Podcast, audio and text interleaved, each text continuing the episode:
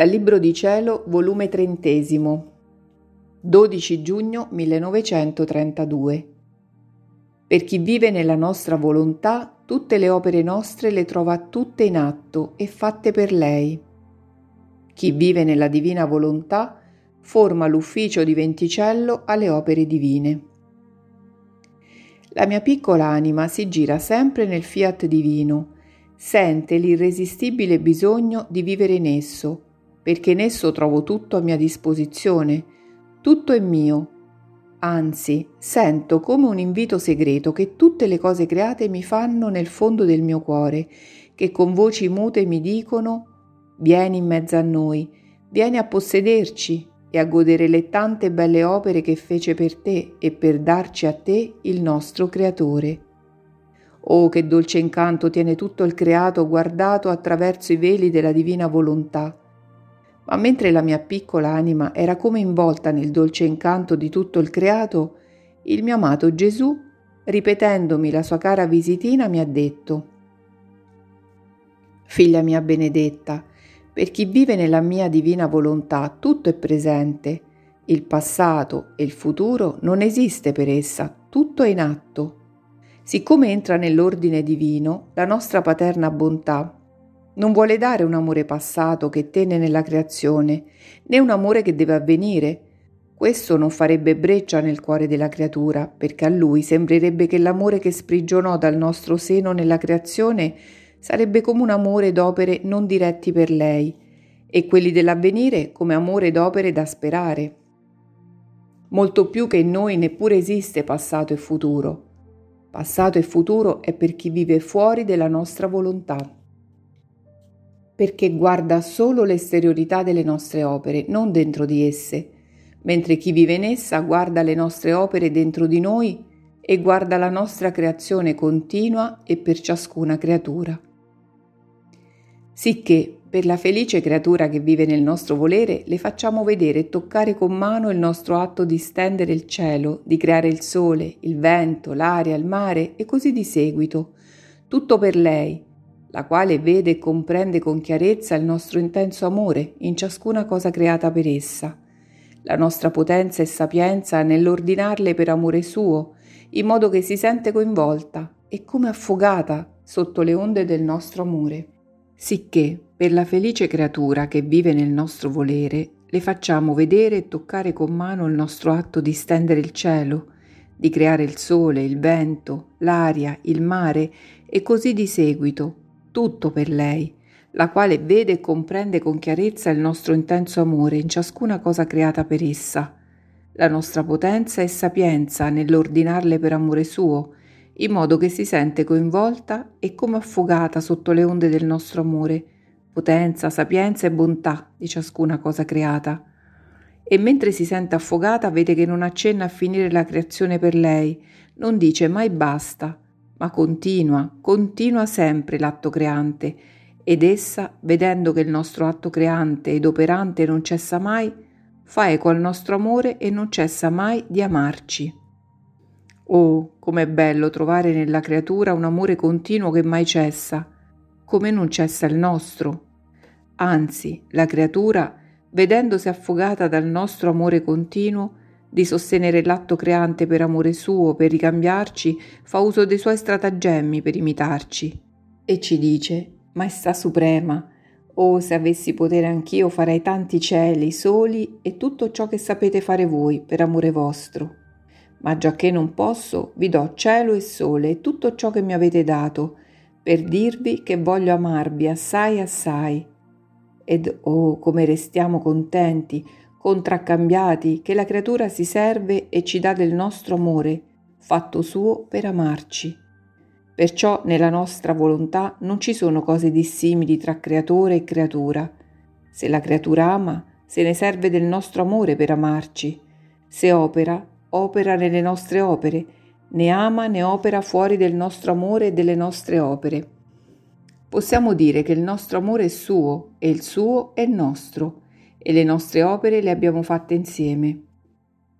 Ecco perciò questo vivere nel nostro volere felicita noi e la creatura, perché noi la creiamo, perché vogliamo avere a che fare con lei, stare insieme, operare insieme, felicitarci e amarci insieme.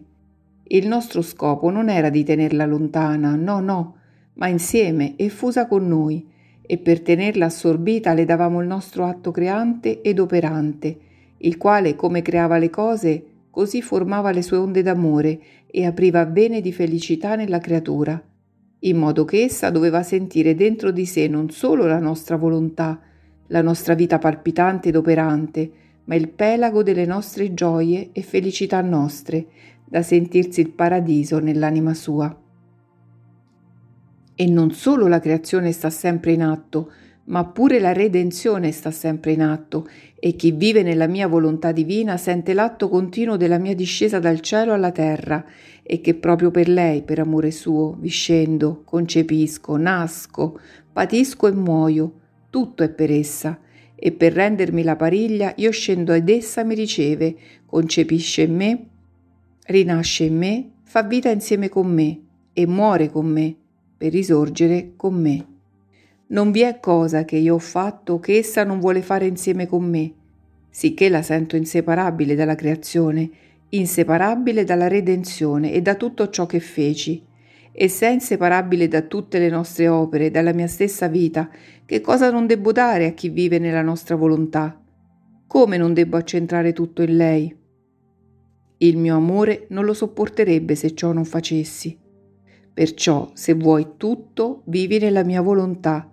Io non so dare cosa a metà, ma tutto, e avrai il grande bene di sentire in te il nostro operato in atto continuo.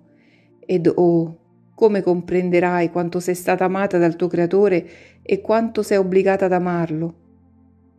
Dopo ciò mi sono tutta abbandonata nelle braccia della divina volontà, ma la mia mente, per certi dolorosi ricordi, era inquieta e il mio dolce Gesù, avendo di me compassione, è venuto e mi ha benedetta.